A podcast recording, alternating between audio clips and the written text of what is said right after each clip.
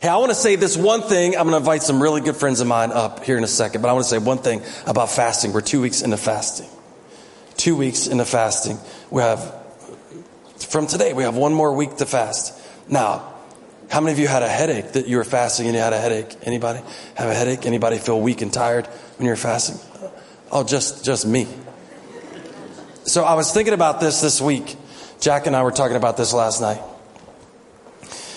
Fasting reveals where we're weak.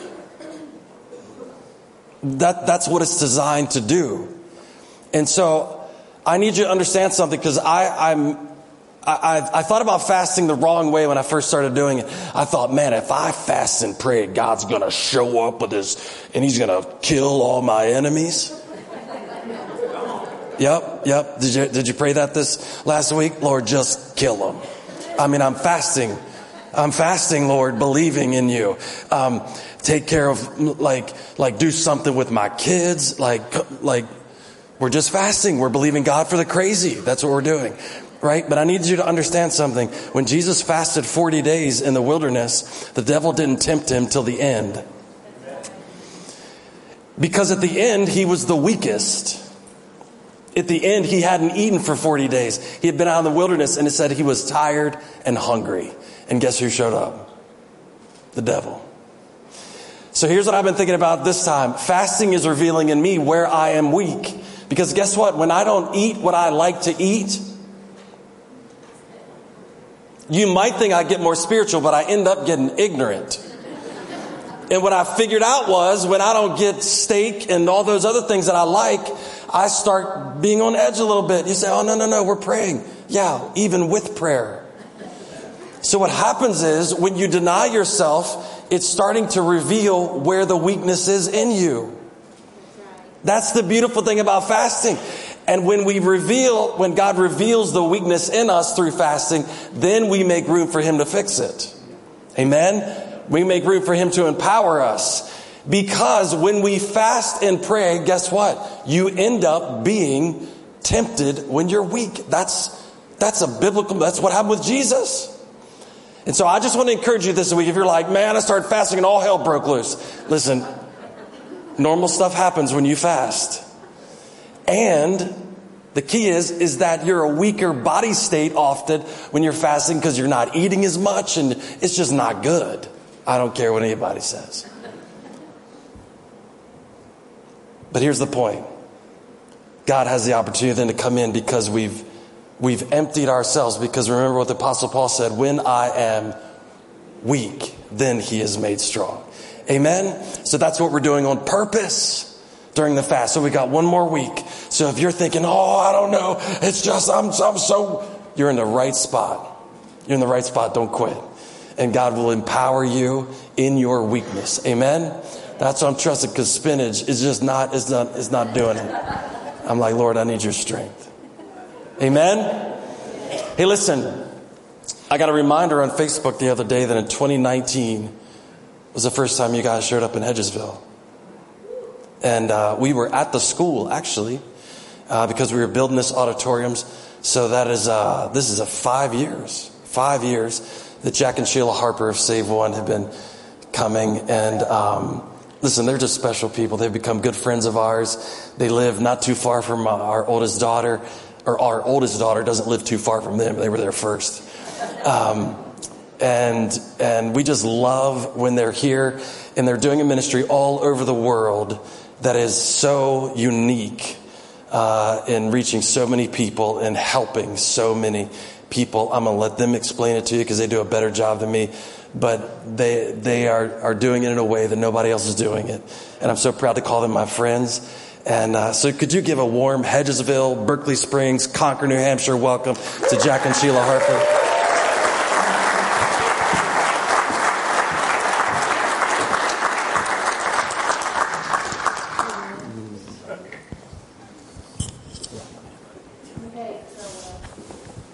So who else is not going to cross Pastor Chris while, while he's fasting? That's what I got. Like, I, That's for sure. I love that guy. And I love yes, this church. Absolutely. We got a tour last night, and the minute we walked in, it was like, oh it was so familiar to me, and I loved it. I loved being here, and I loved walking in and seeing all that you guys. We got to go up to Berkeley Springs done. and see that Yes, transformation up there. that. That you guys are doing it. I love it. Loved it. Love it. But yes, thank you and welcome. Thank you for welcoming us always Yeah. with such open arms. And we see so many familiar faces. And I told somebody it feels like we're coming home. And so thank you for making us feel like that every single year. And Yes. I cannot believe we've been here five years. I know. That's that incredible. first time that you contacted Linda, Yes. and Linda said, "Hey, Pastor, Yeah. could you do this for us?" And he reluctantly, I know, said, "Sure, we'll invite some people in we've never heard of and let them talk." Yeah, that's great. right. That's church growth 101 right there. So thank you for Thank you. trusting us. Yeah, thank you. And since then, our ministry has become a chapter here at Hope Community Church. And I love that. Thank you for doing that. Uh, I have some notes here that I don't want to leave anything out. You guys are one of our strong chapters doing an incredible work right here in this community. It is rare that a church will be so vocal about the abortion issue and, and fight for life the way you guys do. We just came from the March for Life in Washington, D.C. Uh, Did anybody hear all the news about it in the media? Oh, no? Really? oh, some of you did. That's great. They don't tend to uh, advertise this very well, but I'm here to tell you there were hundreds of thousands of people there in the mall marching. We stood on the sidewalk for 20 minutes waiting on our friends to come by, and they had not even moved out of the mall yet. That's, I mean, that just gives you an idea. Hundreds of thousands of marchers, even though it was freezing. Like I could not feel an appendage at one point. it was so cold. We're not used to these temperatures like you guys are. Like our coats are for decoration. They're not for warmth. And so I had this little coat on thinking I'm going to stay warm. And so we're out there and I, I was brought to tears because I was like, these people are not going to be deterred. It, it, it rose, it, it uh, emboldened me, like made my faith even more to see everybody out there that's like-minded. And even though, you know, it, we have so much against us when we're fighting for life, these people were not going to be deterred. Even though the wind chill was 25 degrees, ice and snow everywhere. It was incredible. And that's what you guys are a part of. It made me so happy to see those people out there marching and I absolutely loved it. We come together at this time every year to celebrate now that Roe has been overturned. Yes, yes. And, and even though it, the, you know, this issue has gone back to the states and we're fighting it on a state level, we're also fighting it through the internet with abortion pills that you can just order right off the internet. And so we're fighting it in a new way, but I feel like those numbers of people that were out there just sent a message to the government saying, we're not going away. We're not backing down. In fact, we're growing in numbers and adding to the army of truth tellers that are no longer willing to be silent. And that's what you guys are doing by having a chapter of Save One here. And I just want to thank you.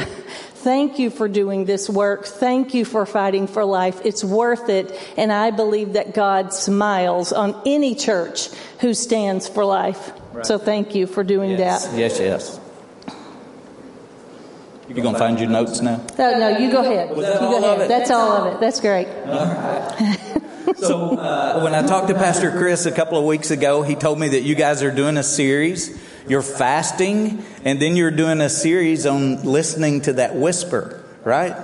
And so uh, Sheila and I, for a long time, have had this one biblical character, this guy that we could just hold up and we could look at him and we would say, This is the biggest, boldest, baddest guy that you would ever imagine because of his humility and his obedience.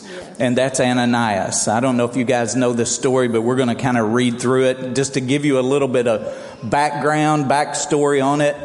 Saul of Tarsus, he's been uh, putting people in jail for being Christians. He has been um, murdering people. He's been he's been killing them, and he is on the road to Damascus, and he has an encounter with Jesus, okay? He has an encounter with the Lord, a transformational encounter. He didn't just sign a card, not show back up, okay? He had one of those moments with God that, that changes everything. And so in that, in that change, he, um, to, to tame him a little bit, I guess is the way to say it, he, it, the Lord made him blind for three days. And this is what happened during those three days. So let's see. Where's verse 10? There you go. Now there was a certain disciple of Damascus named Ananias. And the Lord said to him in a vision, Ananias, and he said, Here I am, Lord. The thing about that is for us to respond to that whisper, to respond to that voice, we have to know that voice, right? We have to know who that is that's, that's speaking. Like, if I'm in another room and I hear Sheila say Jack, I know it's Sheila, right? Because I'm familiar with her. I've been with her. I'm, I, I understand her. We've cultivated a relationship. She has different Jacks. You know, she has the Jack where I'm in trouble, and I know that, I know that sound. She has the Jack where she needs something, and then I, am like walking in there like, all right, I'm solving the problem, you know. So anyway, he responds. The, the Ananias responds, the Lord is speaking, and this is Ananias' whisper moment right here. This is, this is it. So the Lord said to him, Arise and go to a street called Straight, and inquire at the house of Judas for the one called Saul of Tarsus. For behold, he is praying. And in a vision, he has seen a man named Ananias coming and putting his hand on him so that he might receive his sight. Obviously, Ananias knew God's voice. He spent some time with him. He's cultivated that relationship. He's followed, he's trusted that voice. He knew the voice, he trusted the voice, and now he's following that voice. And, and that was the, it wasn't the first time that Ananias has had this conversation or had a conversation with God. So he's, he's like in tune with him already. And I believe why he heard so easily and followed so trustingly is because he knew God and he knew God's nature. He knew God's uh, purpose. He knew, he understood that God was always for him, not against him, right? So just like Ananias, we, we can talk with God. We can talk to him now, especially during a fast. I understand what Pastor Chris was talking about. Listen, my first three days of a fast, it, it's like I just, I just prophetically declare I'm going to be miserable. Okay, I, I, I know that I, I don't like I don't like submitting. I don't submitting food. I don't like the how it makes me feel. I mean, I'm just giving you all the best example of, of prayer and fasting right here. But here's the thing: I know day four is coming. And day four is when my body has adjusted to not eating the things that I desire Day four is the day that things start to clear, the fog starts to lift, the headache starts to leave, and there is an opportunity for me to get rid of my junk, as you were talking about. Get rid of my junk and start to hear the Lord very clearly. And so you guys, you, some of you guys, if you started 14 days ago, you got one week left and on 21 days, you've, you've passed all that. Man, you, you're sailing now. You're, you're, you're going. Some, some of you guys may not have cleared that yet. You know, maybe you started late, whatever. Just don't give up on it because fasting is one of those times that is that intimacy with the Lord.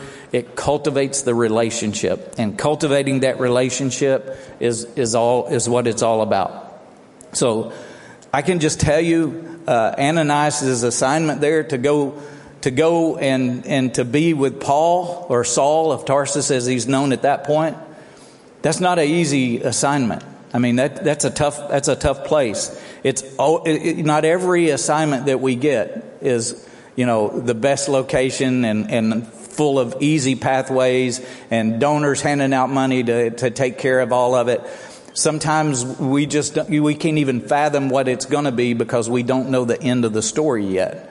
But God has a good end of the story for us. So it's overwhelmingly Maybe it's not safe, but I can tell you this it's sound. It's good to go. Always. And sometimes I wish, and I don't know if you guys have ever thought about this, I wish the Bible read like an Ernest Hemingway novel. You know, like I want to know at this moment, like what was he thinking? How was he feeling? Who was talking to him? Did he cry? Was he sad? Was he angry? You know, I have all of these questions, but the Bible just tells us the facts. And so we have to think about Ananias in this moment as a human being, not as this Bible character that we're reading about and we know the end of the story but what was he thinking in the moment? He had a hard assignment. This to me kind of seems like the same thing, maybe not on the, the complete same level, but like asking a Jew to go pray for Hitler. Like this is that moment. Like he doesn't know what his life, what's going to happen to his life. He knows who this guy is that this is a guy that has sanctioned murder for probably some of the people that he knew or some of the people or his friends that are in his circle are in prison because of this guy. And now he's being asked to go pray for him so he can get better? Like really? I know I would be responding in a, you know, like I would, I would probably be responding a lot like Ananias did in this next scripture in verse 13. It says, then Ananias answered, Lord, I have heard from many about this man, how much harm he has done to your saints in Jerusalem. And here he has authority from the chief priest to bind all who call on your name.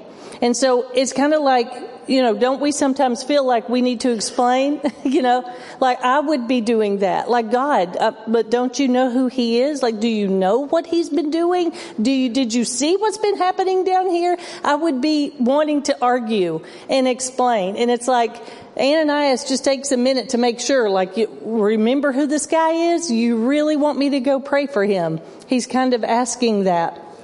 And even though his very life could be in danger, you know, that's a lot. That's a hard assignment. And the Holy Spirit is saying you need to go. And so, uh, verse 15, it says, after all of Ananias is explaining, it says, but the Lord said to him, go. okay, go.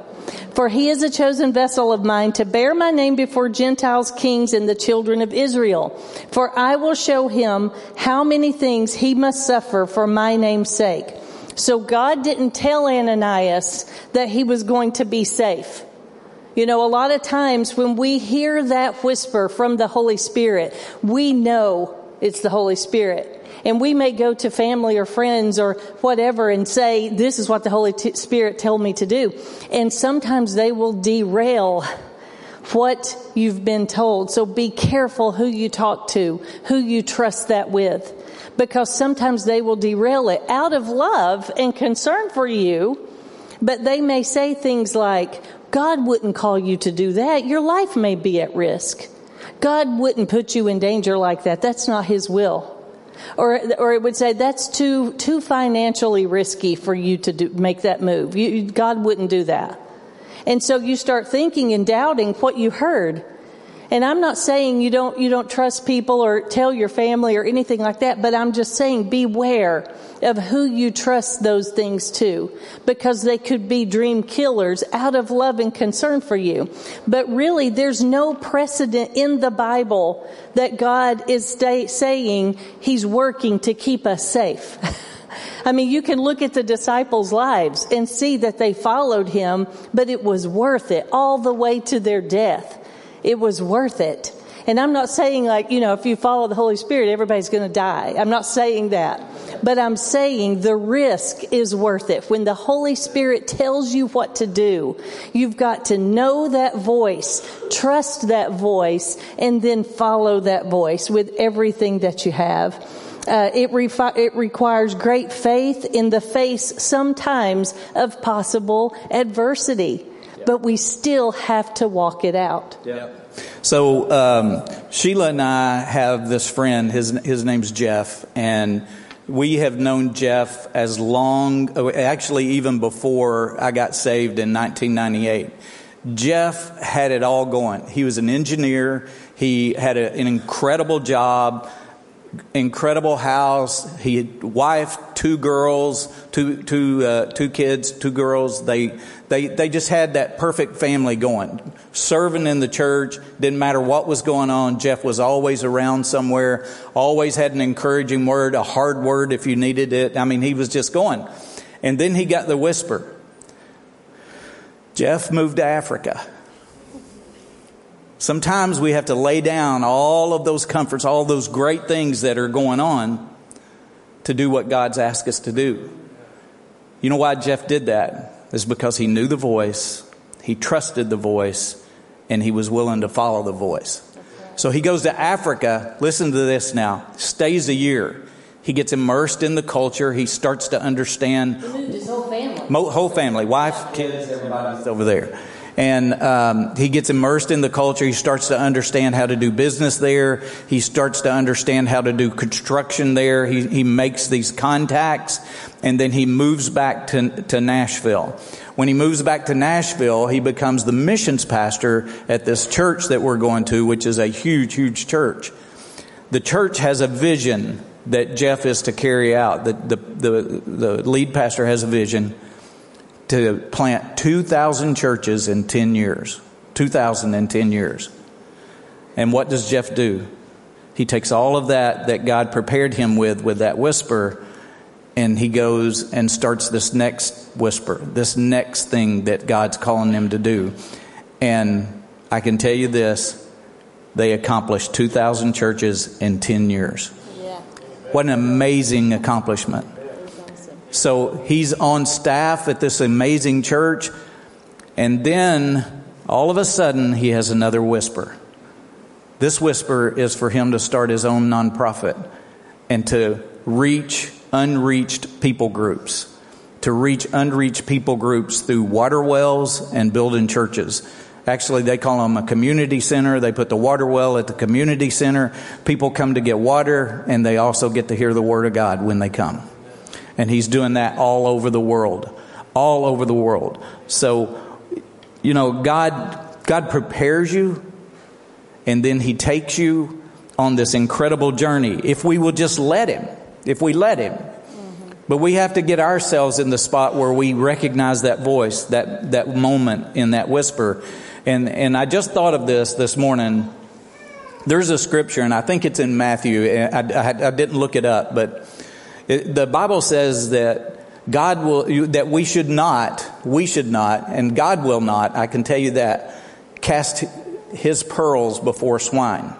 And you what the, the true meaning of that is?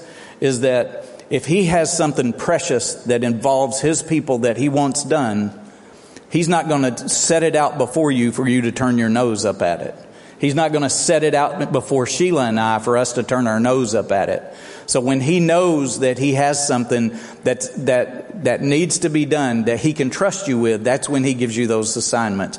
Some of them are easier than others. We're not trying to scare anybody away from, from listening to the whisper because listen, the, the outcome, just like Jeff leaving a secular job that was, that was great, the outcome is 2,000 churches planted. Who knows? I mean, like I would just want to be standing beside him when we're, when he's at the judgment seat of Christ and he says, this is what happened because of what you've done.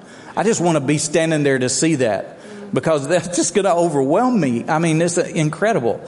Verse 17 says, Ananias went his way and entered the house and laying his hands on him, talking about Saul of Tarsus at this point, it says, Brother Saul, the Lord Jesus who appeared to you on the road as you came has sent me that you may receive your sight and be filled with the Holy Spirit.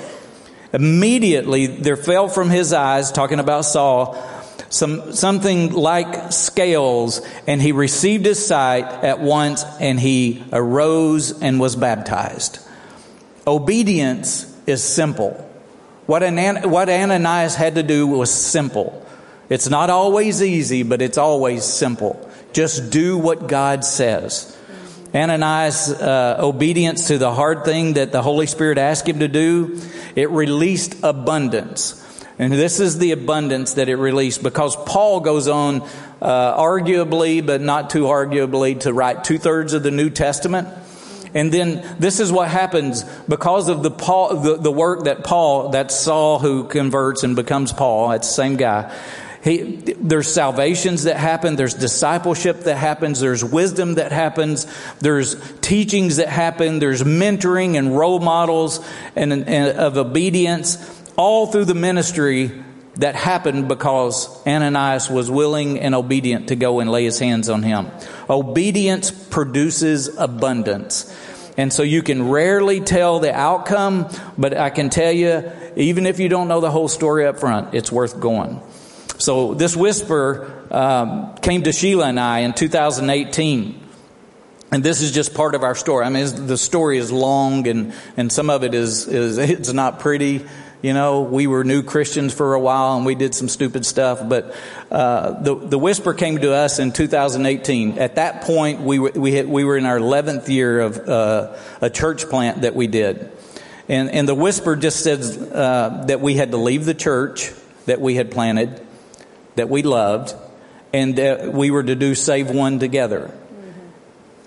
That was hard. I'm just telling you, it was hard. But there's an abundance that comes with obedience. And so we had we had years of ministry, we had year 11 years of pastoring, and this is what happened. As we moved out and started to do Save One together, there's a unity which is, that unity produces an anointing, and that anointing uh, breaks the yoke of bondages in people's lives. We've seen that happen. It's not because of us; it's because He does what He said He would. But then beyond that, all of the years from the time that we got saved and the ministry that we had been doing and the pastoral relationships and things that we that we built along the way, they became the foundation and the support for us doing Save One. So 2018, the Save One had been around for 18 years. In the last five years, Save One has doubled in size in almost every metric that you have. Almost every one. Obeying the Holy Spirit, obeying that whisper is why that happens. It, it's, it's because we had cultivated the relationship with Him. It's because He had led us as a couple, He had led us as individuals, and He had led us in ministry. We knew that voice when He spoke to us. There was no denying it. The only thing that we had to do is just be obedient. And that obedience is touching the world. So, you, you, you know, it can be risky and it can be unknown, but it's worth it every time. That's right. That's right. And any of you know what we do at Save One? We help men, women, and families recover after abortion. And we do that because we feel like the people who know the truth are the ones who should be in our communities telling that truth. But you really can't, can't go tell that truth until you have found hope and healing and transformation through Jesus Christ. And where do you find that? But in the local church. And I want to tell you just a quick story about my friend Donna. She doesn't mind me telling her name because she tells the story everywhere. She's so proud of it. But years ago, she came through one of our Save One classes and she was so broken. It was, it, it was sad to even hear her story and what she went through. But when she got through the class, she graduated and felt a prompting. She got that whisper from the Holy Spirit to go and tell her family what she had been through. Now, that's not part of the Save One program. I don't want you to think that if you go through Save One here at Hope, we're going to say, now go tell everybody, you know, you've had an abortion. That's not part of it. She felt prompted by the Holy Spirit. She knew that voice, she trusted that voice, and she followed that voice. She wasn't really sure why she was supposed to tell her family.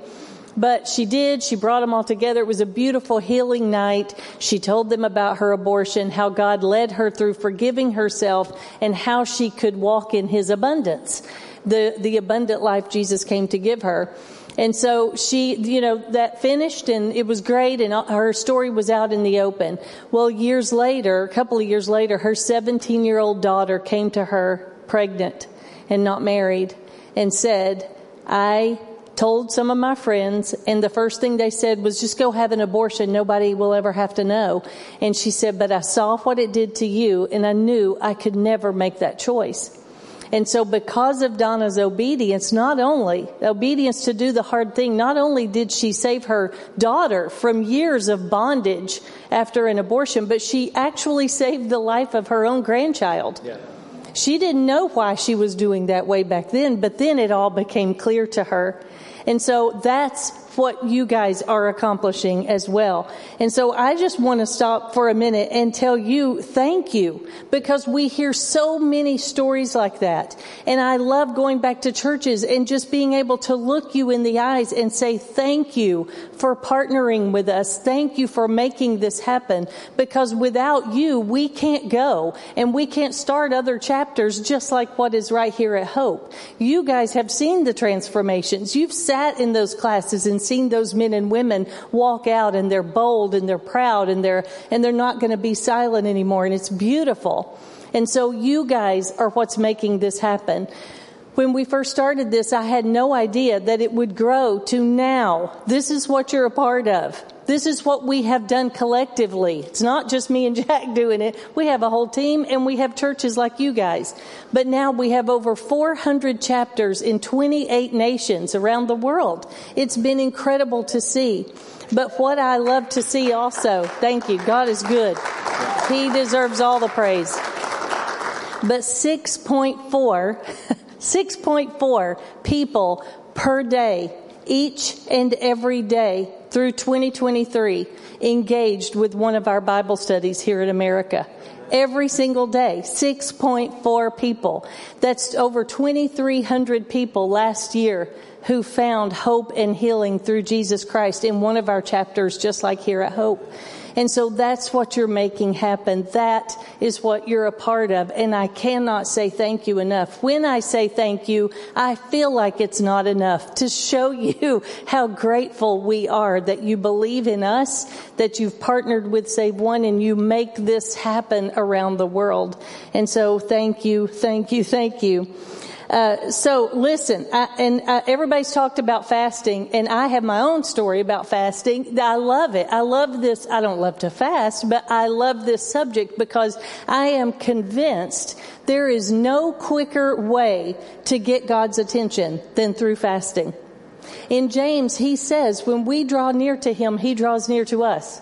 And when we take the time to sacrifice something, he sees that. It's like his, I, just picture like his head whipping around and looking at you like, oh wait, he's doing this, you know? And like he notices. I feel like it is so, such a great, great thing to get his attention.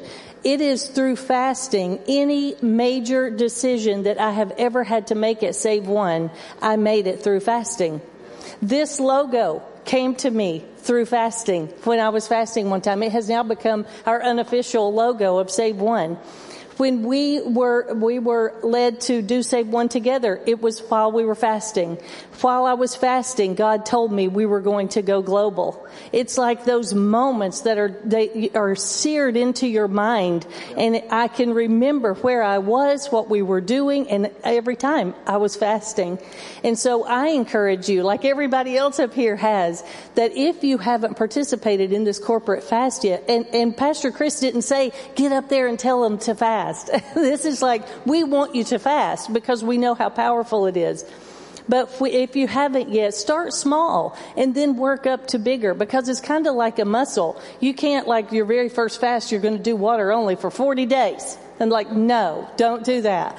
But start small and then the next time do something a little bigger and a little bigger and a little bigger. And then you'll wake up one day and you're like, wow, I can do three weeks of this or four weeks. And so anyway, I love to talk about fasting because I know how powerful it is and what it means to people. But I also want to tell you a story of how not to act out of my own life, okay? And this is a story that I have always remembered, and it is a tough story because it was it was me knowing the, knowing His voice, trusting His voice, but then not following His voice. I was checking out at a local grocery store one day, and I was amazed at this young girl in front of me, her child was wild. Like she wasn't doing anything to keep her, her kid. Like she was knocking stuff off the, off the aisles and into the floor and, and like jamming her hands on the keypad. And like I was just looking like, why doesn't she do something? I was standing there totally judging her. Okay. I'm just going to be honest just watching her, like, why is she not doing that? And I was getting more and more frustrated because why isn't she doing something with her kid? And so I was standing there. I just had a few items I was going to put on my debit card. I knew I had two twenties in my wallet that weren't designated for anything. It was just extra money. Okay. And so I'm standing there and I'm so enthralled watching this kid and wondering why she's not watching her kid. And then I realized like this is taking forever. We're checking out, you know? And so then I, I, look over here at the clerk and I'm not saying anything. I'm just thinking all these things through my head. And so I look at the clerk and she is literally taking items out of this woman's cart or out of the, the stack and deducting it, trying to get the total down to where this girl could afford it. And so the girl has her cash out and she's trying to pay for her groceries and you can tell she's stressed out and she's embarrassed. And I was just standing there judging her. And the Lord said, pay for her groceries. It was something like $25. I knew I had that cash in my purse and I started arguing with him. And I was like, no, it'll embarrass her. Why should I pay for her grocery? I've never done anything like that before. And I was going through all of this in my head while this girl, one by one, was picking things out and saying, I can do without this. I can do without this. It was taking forever. I had plenty of time, but I stood there and, and arguing with the Holy Spirit. Before I knew it, she was done. She grabbed her stuff and got out of the grocery store. She was so embarrassed. And I, I can't even tell you the conviction that came on me in that moment. I felt so ashamed of myself. I could have so easily just fixed her problem and, and saved her the embarrassment, and I didn't do it. And so I hurried the clerk because at that point I was like, I, have got to find this girl. i am going to give her everything in my purse. I'll give her my purse if she wants my purse. You know, I felt so bad. And so I hurried the clerk. I grabbed my stuff and I ran outside. I was looking everywhere for her. I got in my car. I went up and down every aisle looking in the cars to see if I could see her sitting in the car. I never saw her again. I was racked with guilt because I knew his voice. I trusted his voice and I didn't follow his voice. And so I came home. I mean, he had to deal with me for the next couple of days, and I was like, "I'm I, whatever comes up next. I don't care what it is. We're just going to take care of it. I don't care if if if somebody has a need, we're going to do it. You know." And so I'm telling. He's like, "Okay, honey, whatever."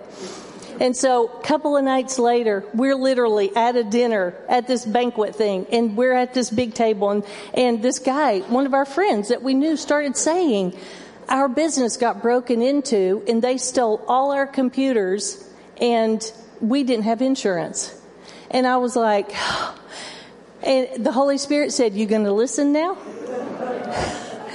I knew his voice. I trusted his voice.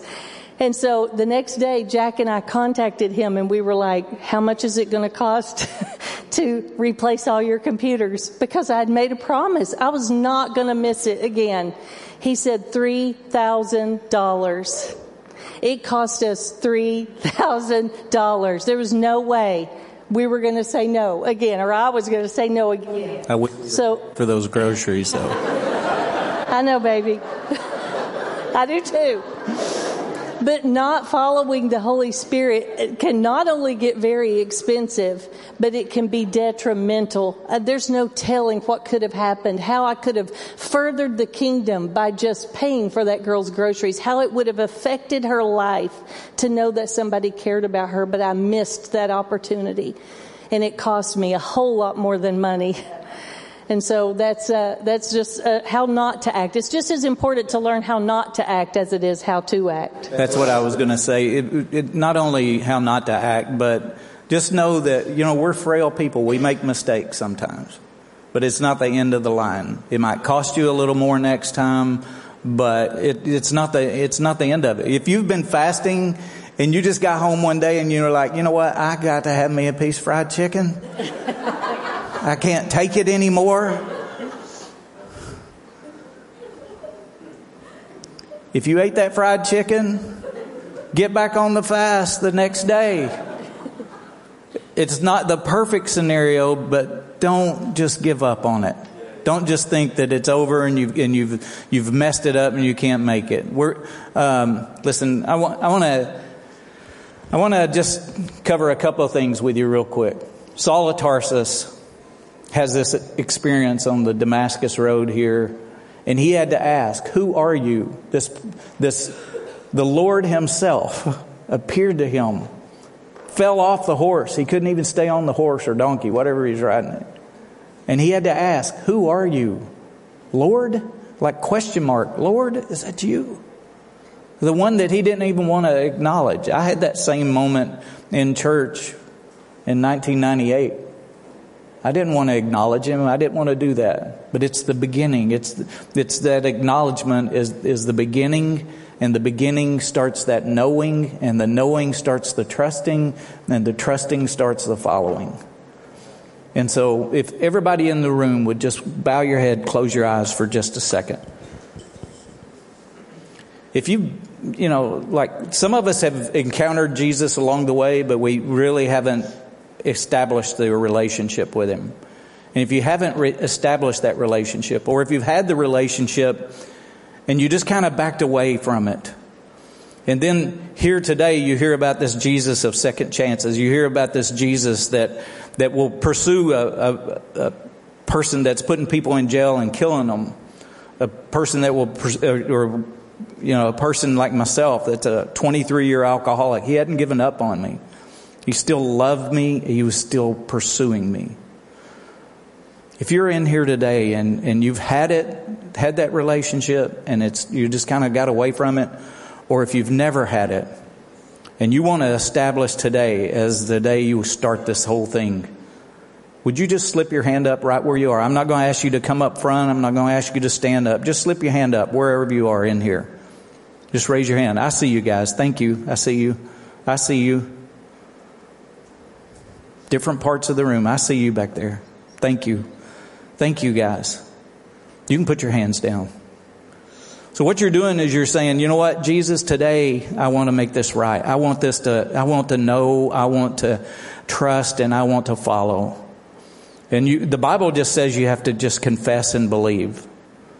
And so you confess and believe by raising your hand, but I have a short prayer and I'm just going to say it with you. I want everybody in the room to say this prayer with those guys. Listen, you're not by yourself. You're in a community here. You're in a, you're in a, an amazing church that'll walk this out with you. Everybody in the room say this. Say, Heavenly Father, in Jesus' name, I ask forgiveness. God, I recognize I can't do this by myself. I need you to be my Lord and to take me by the hand and lead me home. Lord, I repent which means I'm turning away from the old things and I'm pursuing you.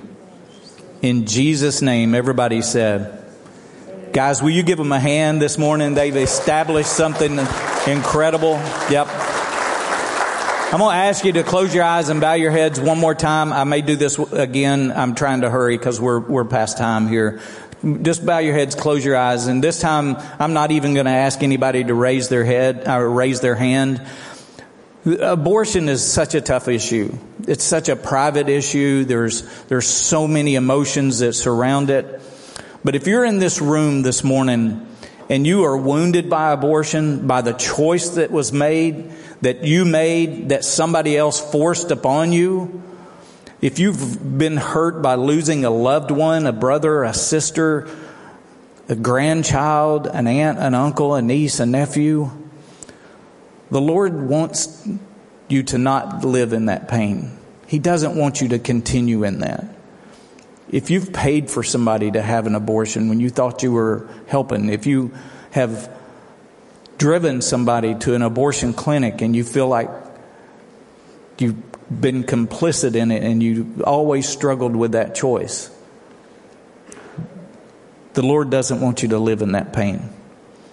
And so if you're in here this morning as a, as a first step, as just a, an acknowledgement, and then I'm going to ask you if you would just reach out to the leadership here at the church.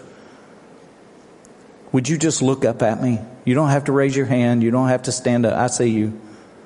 I see you guys. I see you. I see you. Listen, it's more important the Lord sees you. He knows. And so I just want to pray for you. Lord, we just we just lift up these folks this morning that have been affected by the abortion issue, whether it was choice, complicit, whether they never knew about the child, whatever it was, Lord. I just ask that you wrap your arms around them, that you embolden them to reach out for help. And then, Lord, that they would start that journey of healing. Lord, we know that you are the great healer. And that doesn't just mean physically, it means spiritually and emotionally as well. So, Lord, we love you. We praise you in Jesus' name. Everybody said, just one more thing for those of you that raised your hand for salvation, that you're changing your life today. Will you make sure that you fill out a card or you touch base with one of the pastors because they want to help you do this faith walk and they want to help you in your, um, in, in, in just making sure that you're in community here. So thank you so much. Thank you guys for allowing us to be here.